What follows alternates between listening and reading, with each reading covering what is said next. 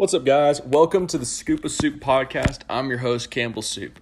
Man, guys, I hope that you're doing well. I hope that you guys are enjoying your week. For those in Texas, man, the state has reopened.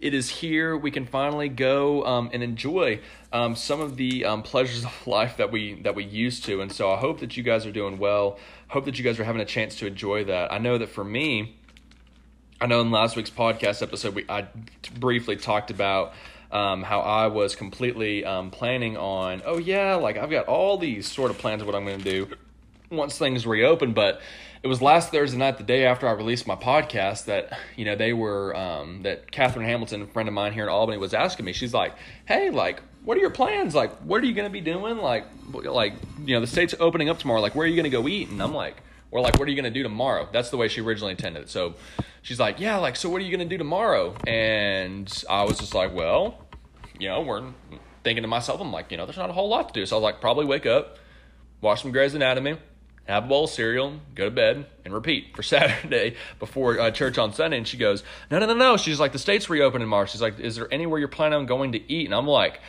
oh my goodness. Like, I completely forgot that the state was reopening tomorrow. And so, I completely forgot about it. But needless to say, I was like, you know what? I'll make that decision whenever it comes to it. Because again, I go to McDonald's because my two places that I go most frequently are Whataburger and McDonald's. I go to McDonald's, A, because it's close in Breckenridge, because I can get a lot of food for cheap there. But also B, I go to Whataburger because that's my favorite place to go to. But I also get weird cravings from time to time with food and what I'm craving. And so I woke up on Friday morning. It was the most random thing. I say morning, it was like 11:30. But I woke up Friday morning and I was just craving Panda Express. Oh my goodness gracious. Like, I was just craving Panda for that orange chicken and for that chow mein. Oh my goodness gracious, I was craving it. And so what did I do? I went and I drove to Abilene, got myself some Panda Express, and oh man, it was so good being able to walk in and order your food and sit down. Like, bro, let me tell you, I felt like $1,000,000. And I walked in, and there was just one seat. It was just calling my name. And I'm like, oh, God is good. All the time, God is good. And so, yeah. But, man, before we really get rocking and rolling, I just want to share with you guys something that the Lord's kind of just been showing me this last week and kind of my quiet time and just through just being able to speak through people. And I just want to share that with you guys. Again, like, I am in this journey with you guys, and I feel like that once I became a Christian, that I became a better sinner than what I did before I was. But the one difference is I know where my foundation is, and I know what I'm building my life upon now, and I know that I've got a Father in heaven who loves me very, very much, and that's forgiven me of that sin. And so, but today, I just want to share with you guys kind of just something I'm working through, just as the believer to believer. This isn't like pastor or podcast host to his listeners, or all right, so the minions. No, this is just believer to believer. And so this last week, the last couple weeks, I don't know if anyone else just feels like this in the midst of this quarantine, but I have had so much stress and so much anxiety in the last 3.5 to 4 weeks for whatever reason. I have just been beyond stressed out, right? There's like stressed out, and then there's like beyond stressed out. And that is like what I've been at. And really, it was about 1.5 weeks, 2 weeks ago, that I was up for over 50 straight hours, getting close to 60 of no sleep, that I just was not able to turn my brain off. I was not able to go to sleep just because of how much I was stressing, because the amount of stress that I had, everything going on. It was like the most random things. I was stressing about family back home in Odessa with the coronavirus and with the oil field being in the tank. I was stressing about graduation and registering for classes and putting in my application to graduate. I was stressed about work and what does summer plans look like? What does camp look like? What does youth look like? What does my own job security look like in the midst of everyone is losing work and taking pay cuts and having hours cut. I was working from home. I'm like, man, what does the future of my job look like? And stressing about all these different things. And you know how it is whenever you just read something, you're like, man, God just knew I needed to hear that today. He knew I needed to read that. I was going through one of my Bible reading plans, one of the Bible studies I'm doing. And the verse that they had us go through was Philippians chapter 4, verse 6. And the guy used this chapter to talk about what to do about stress and anxiety, but also what our prayer life is supposed to look like through it. And so Philippians chapter 4, verse 6, I'm sure many of you guys have this memorized, is don't worry about anything. Instead, pray about everything. Tell God what you need and thank him for all that he has done. And that was a verse I've heard several times, but what I'll talk about this here in a minute, but the very end really stuck out to me. And what he talked about in this chapter of this book was, you know, whenever we hit these times of anxiety and stress, that is like an indication. It's like the fire alarm going off. It is time to get our hands and knees, and it is time to go to the Lord in prayer, right? It is time, drop everything you were doing and go to the Lord in prayer. It's not a, I'm going to do it later. It's not a, I'm going to do it tonight. It's not a, I'll do it next week. No, that this is like the most serious thing in your life right now, that you go to the Lord immediately, because whenever we don't deal with that anxiety and stress at the very beginning and we don't give that to the Lord immediately, we begin to dwell on it. And whenever we become stressful and we become full of anxiety and say, okay, what do I need to do? What do I need to do? What do I need to do? This is going on. This is going on. This is going on. It becomes so me-focused and completely disregarding our almighty creator and the good shepherd and our Father in heaven, the one who wants to be there for it all. In reality, it's kind of us unofficially telling him, hey, God, I don't need your mighty power that parted the Red Seas, that created the world in 7 days, and that rose Jesus from the dead. I'm going to try to handle this on my own, and I'm going to do it with clenched fists. When in reality, whenever we go to the Lord in prayer, when we give it to him, we don't worry about anything. Instead, we pray about everything. We give it to him. We are coming to him with open hands, and we are just giving it to him, and we're laying it at his feet. But the second part that he talked about was how our prayer life needs to look different in the times of stress and anxiety, because oftentimes our prayer life can look very, very me-focused. I need this, you know, Lord, I don't know how I'm going to make my rent check. I need more money. I don't know how I'm going to be able to do this with my wife. You know, please help the situation. And it becomes very, very asking for things and very me-focused very, very quickly. When in reality, prayer is so much about centering ourselves back on the Lord. You know, our lives are out of whack, but we're getting back in line with him. But our prayer lives need to take a different approach, he said, and be more of a prayer of thanksgiving.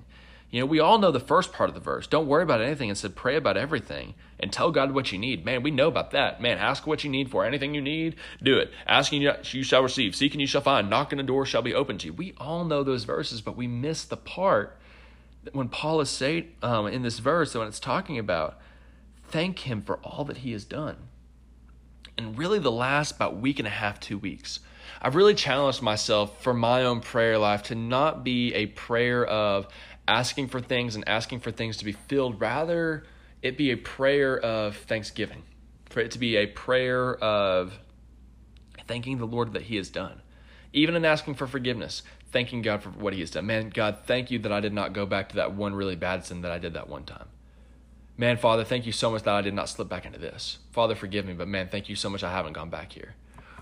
You know, even in the midst of stress and anxiety, man, God, thank you for everything that you've done for me and that you've provided for me. Yes, Lord, this is going on, but man, thank you for being such a good Father. And whenever I've begun taking this approach to my prayer life, I can't describe it, but it has begun to take on like a whole other life of its own that I was not expecting of. Now I look forward to prayer. I'm not a natural prayer. I've got to force myself to sit down and pray. I'm a natural reader. I would rather sit there and read for hours. I'm just not a natural prayer. But for the first time in my life, I really look forward to prayer. Whenever it's not just I'm coming and asking God for things, but I am investing in the relationship and I'm thanking him. And my prayers are more of instead of a needy and this is what I need, they're a prayer of thanksgiving in every season and in everything that I'm going through. And I can't tell you what it's done to my life, but also my prayer life. Instead of me having such a negative outlook on life and I've got all these things that I need, having that time of thanksgiving, of prayer, really makes you appreciate, A, what you have and what God's blessed you with, but it makes you see that not everything's that bad. That's what you may make it seem like. But also just that time with the Lord is just so much more sweet whenever we're thanking him. And so, yes, go to the Lord with everything that you need. Don't worry about anything. Instead, pray about everything. But don't forget to thank God for what he has done. Make every prayer a prayer of thanksgiving. And I promise you, you will see a change in your prayer life that you have probably never experienced before. If you just don't feel like your prayer life is there, that it's just dying and that it's just not good, try changing up a little bit. The definition of insanity is doing the same thing over and over and expecting a different result. If you're praying the exact same way, but you're expecting something different to come from it and your prayer life never changes, then why would you be expecting change? Change it up. God hears you. He answers every prayer. But change your approach to it. Change your heart in it. And I promise you, you'll see change. Well, let's go and let's jump in and let's ask the Word to bless our. Let's ask the Lord to bless our time together, and we'll get rocking and we'll get rolling. Man, dear gracious Heavenly Father God, man, I just thank you for this day, Lord. I thank you for all your many blessings, Lord. I just thank you for just this time to be able to gather, Lord. I thank you for being able to open up your Word, Father. I thank you for your Son that died for our sins, Father. I thank you for the clothes on my back and the clothes on my brothers and sisters' back, Father. I thank you for everything that you blessed us with. Father God, I pray that as we open up your Word, Father, I pray that this message, your message, reigns supreme in all of our lives, that it changes us from the inside out.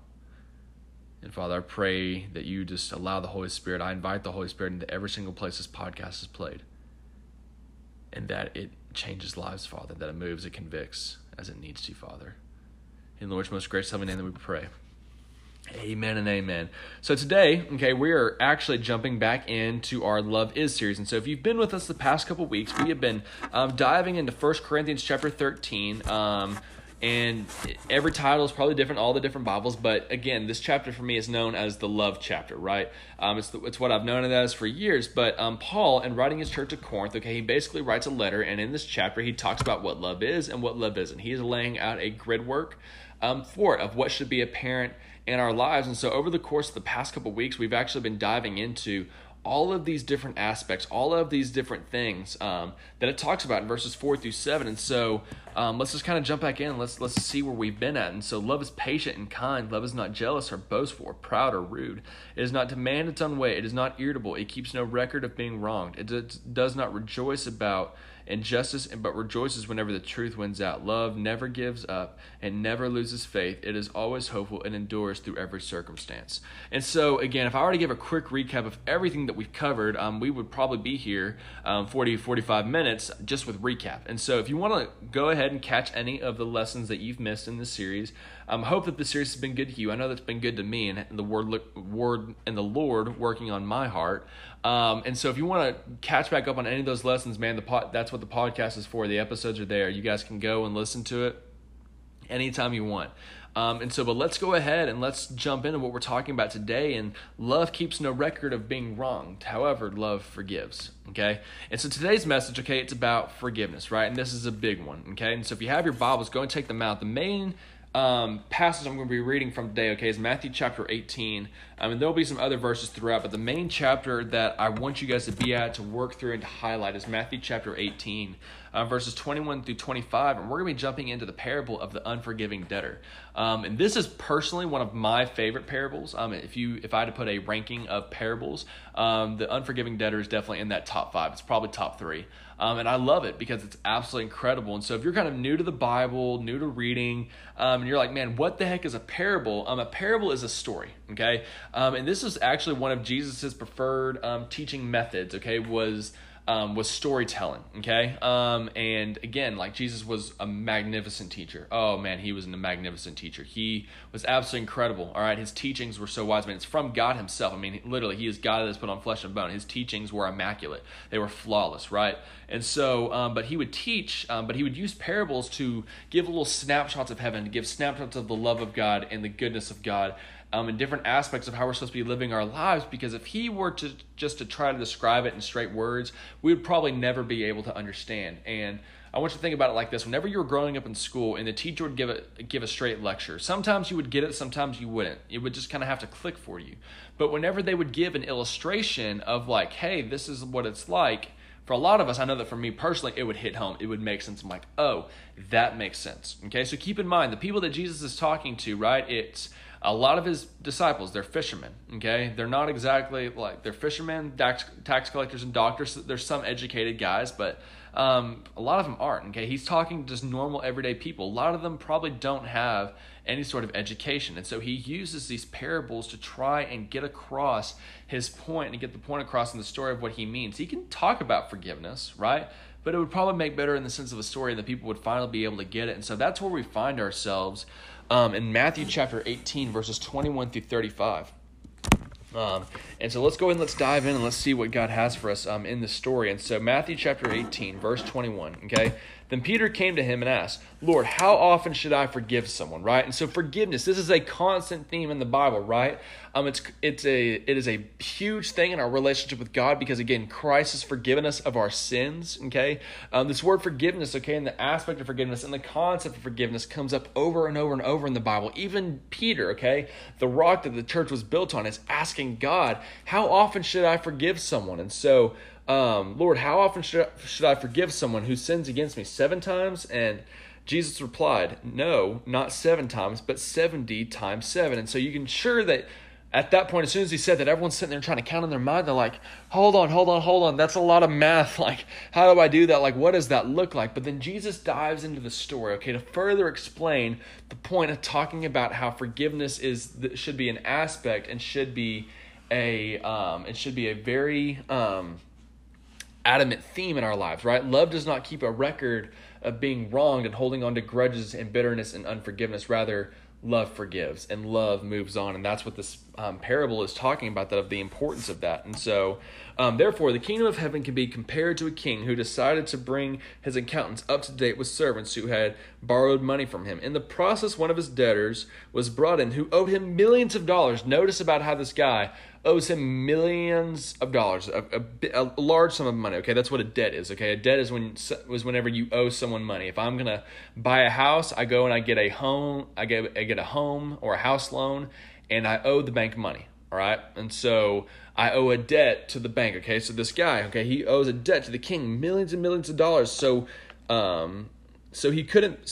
he couldn't pay, so his master ordered that he be sold along with his wife, his children, and everything that he owed to pay the debt. But the man fell down before his master and begged him, please be patient with me, and I will pay for it. Then his master was filled with pity for him, and he released him and forgave his debt. He just didn't give him an extension on his loan, right? He just didn't give him like more time to pay it off. He said, no, I'm going to completely forgive you. Those millions of dollars that you owe, I've completely paid for it. Like, I'm taking care of it.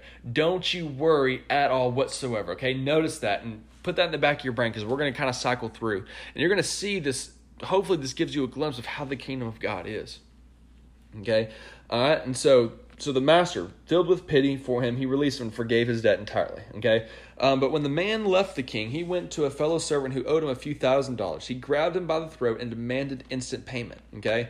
All right, notice, okay, there's a guy. After he had just been forgiven $1 million worth of debt, there's a guy who owes him thousands of dollars, a much smaller amount of money. Very, very small in the grand scheme of things, okay, of what just happened. And, okay, he still owes him. There's still some things that need to be taken care of there, but he's like, hey, like, you owe me this, right? And so his fellow servant fell down before him and begged for a little more time. Be patient with me, and I will pay it, he pleaded. Sound familiar with what this other guy just did, okay? But his creditor wouldn't wait. The guy could not wait. He had the man arrested and put in prison until the debt could be paid in full. When some of the other servants saw this, they were very, very upset. They went to the king and told him everything that had happened. Then the king called in the man who had forgiven, that he had forgiven, and said, "You evil servant, I forgave you the tremendous debt because you pleaded with me. Shouldn't you have mercy on your fellow servant, just I had mercy on you?" Then the angry king sent the man to prison to be tortured until he had paid his entire debt. Okay, so what is this story talking about? How on earth, in this parable, you're like, okay, hold on, Campbell, you're talking about how love does not keep a record of being wronged, okay? So love forgives. To love like Christ means that I am going to forgive, okay? I get that. But what on earth does this story about millions of dollars, about a guy being about a king paying that back and not having to worry about it, and then another guy that owes him money, him demanding it, and then him getting thrown in jail. What on earth does that have to do with the kingdom of heaven? And what on earth does that have to do with forgiveness and how I'm supposed to live my daily life? If I'm supposed to live like Christ, and that means to love like Christ with this radical love, then what on earth does this story have to do with that? And I want to encourage you, it has everything to do with it. Oh my goodness, it has everything to do with it, okay? And so again, the kingdom of heaven is like this, all right? Here's the thing.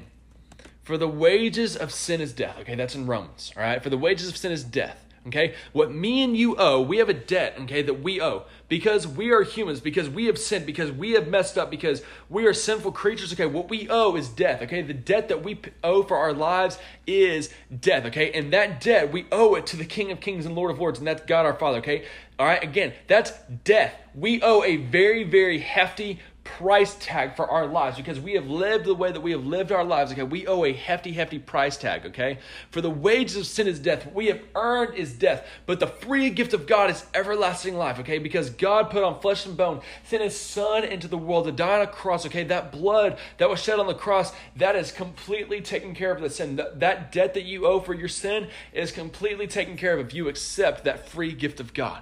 And so, whenever we become Christians and whenever we become Christ followers, we come into the presence of God and we say, God, like, I invite you to be the Lord and Savior of my life. I recognize that I cannot do this on my own, and I recognize that I need a Savior. God, forgive me of my sins.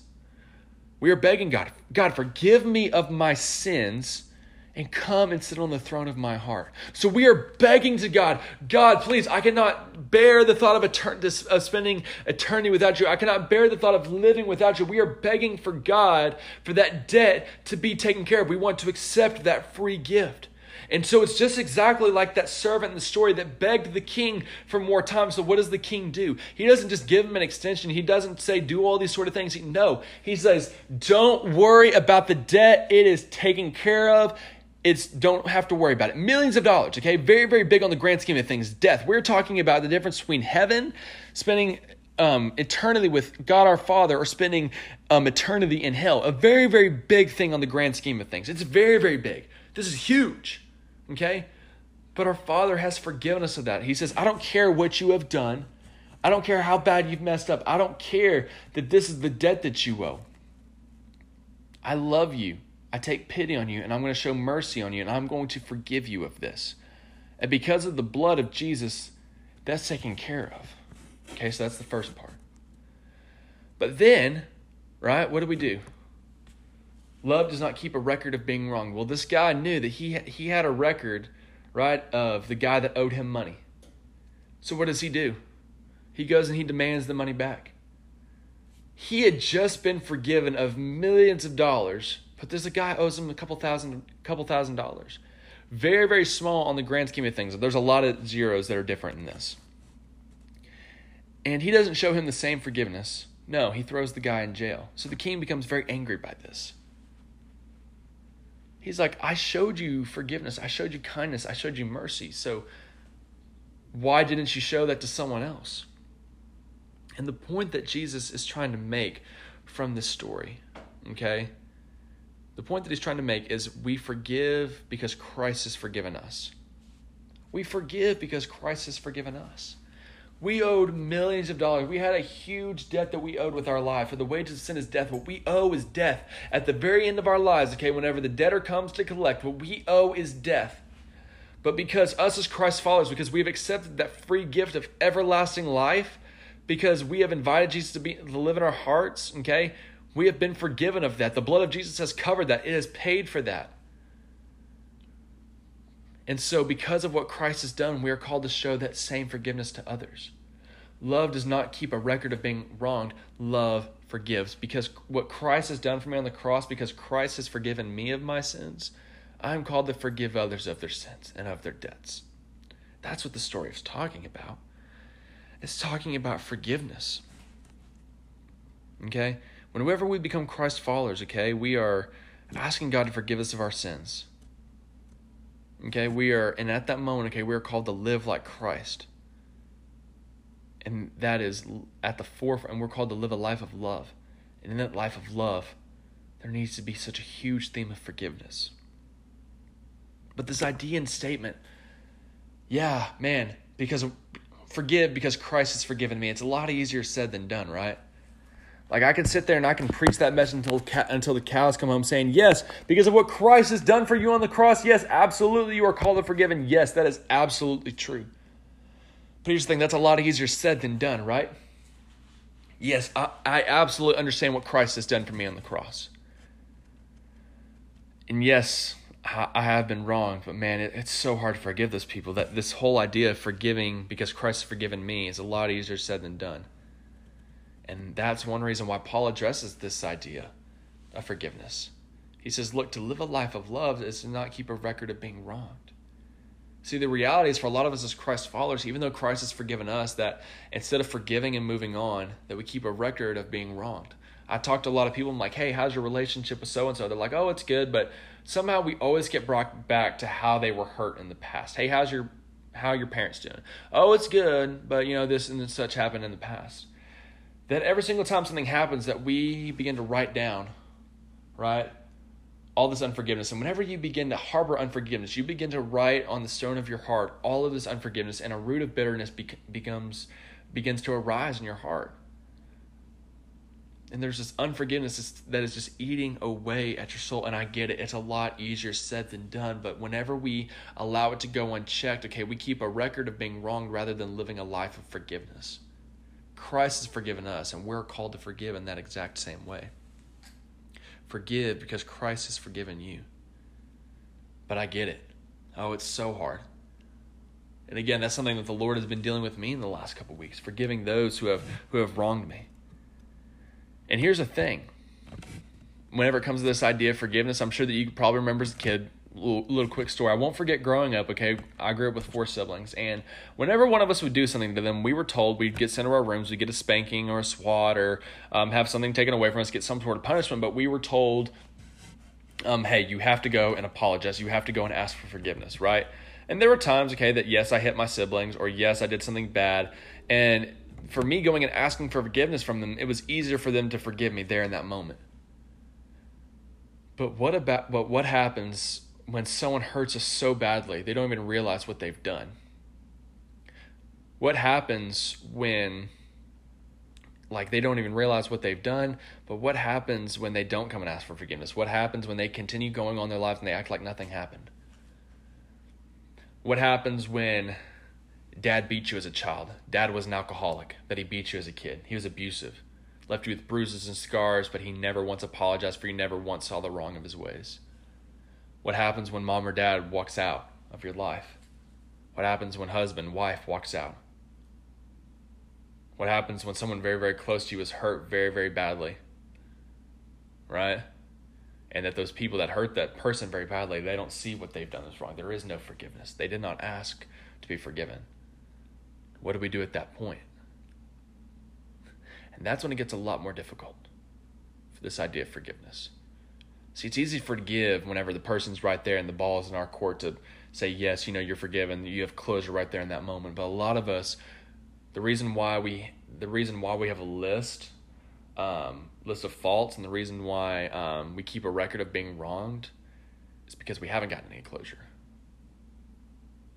Because nothing did come from those situations.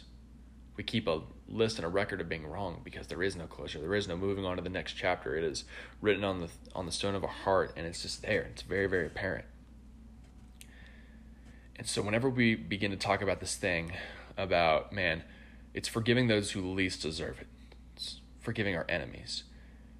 And again, whenever I say this word enemies, the thought and the idea that comes up so oftentimes is the bully on the playground. The kid that punched you in class. And yes, while that's true, it's so much more than that. An enemy is someone that is an adversary there in that moment. An enemy is someone that is acting as an adversary there in that moment. It could be your parents. It could be your best friend. It could be your siblings. But whenever we begin to talk about forgiving, the way that Christ intended for us to live, and it's forgiving those who least deserve it. Us as humans, we do not deserve to be forgiven. We continue to mess up. We continue to sin. But God still sees fit to call us his own and to call us his children and forgive us. So we are the least deserving. So we should do the same to forgive the least deserving. And the only way we can do that is to begin to see people how God sees them, by letting the Holy Spirit transform our lives. It talks about in Matthew chapter 5, the law says to love your neighbor, hate your enemy. But Jesus says, I say, to love your enemy as yourself. Matthew chapter 5. He talks about that, this love for enemy. We love because Christ first loved us, right? We talk about this all the time. this idea of enemy love. You know, I love the movie National Treasure, and Nicolas Cage is probably one of his greatest works. But in that movie, if you remember, whenever he's stealing the Declaration of Independence, he's got these special bifocals, right, of how to read the back of the Declaration of Independence, to read the map to get to the hidden treasure. And but it's not until he puts on those bifocals that his idea and his perception of reality and what he's supposed to do completely changes. It's not until we put on the bifocals of Christ and we begin to see people as Christ sees them that we're able to live like Christ and to forgive as Christ. It goes hand in hand. You're not able to forgive those who least deserve it until you love them. Because, I mean, how are you supposed to forgive the person that might murder your parents? How are you supposed to forgive the person that put your parent or sibling or sister in a wheelchair because they're paralyzed? The only way that you're able to do that is to see people as Christ sees them, is to love your enemies and to pray for those who persecute you and to see them as God sees them. That's what it is. Love keeps no record of being wrong. Love forgives. We are called to forgive because of what Christ did for us on the cross. But there are some people who are so not deserving of that. And I get it. It's a natural human instinct to be angry, to be upset. Okay? All of our emotions, love, joy, even anger, all those things have been given to us by God. We have. And you know what? I get it that there can be some unforgiveness and some ill will towards some people. It's a natural human reaction. But that's not how we're called to live. We're not called to live like the rest of the world. We're called to live like Christ. And Christ, even with one of his last breaths before he died on the cross, he said, "Father, forgive them, for they do not know what they do." The people that he gave his everything for, was giving his all for there on the cross, spat in his face, yelled at him, laughed at him, and he still said, "Father, forgive them, for they do not know what they do." He wasn't able to do that unless he was God, to see them and through such a special lens. And I want to encourage you to put on the same lens and to love your enemy.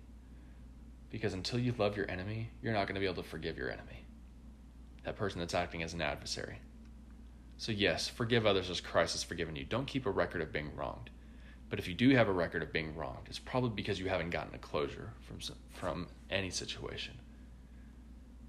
Whatever that situation is, that person might not ever come and ask you for forgiveness, but you can still forgive them. Love just doesn't forgive when another person repents. It doesn't. No. Love always forgives. It endures. And it forbears. It's one of the things we're going to be talking about in one of our later sermons. Love endures through every circumstance. No matter what the circumstance is, but you are not able to forgive, love endures through every circumstance. So I want to encourage you to do the same. Well, man, guys, I hope that you enjoyed the podcast today. I love you guys. I'm praying for you guys every single day. Love you guys. I am, and we'll see you back here next week.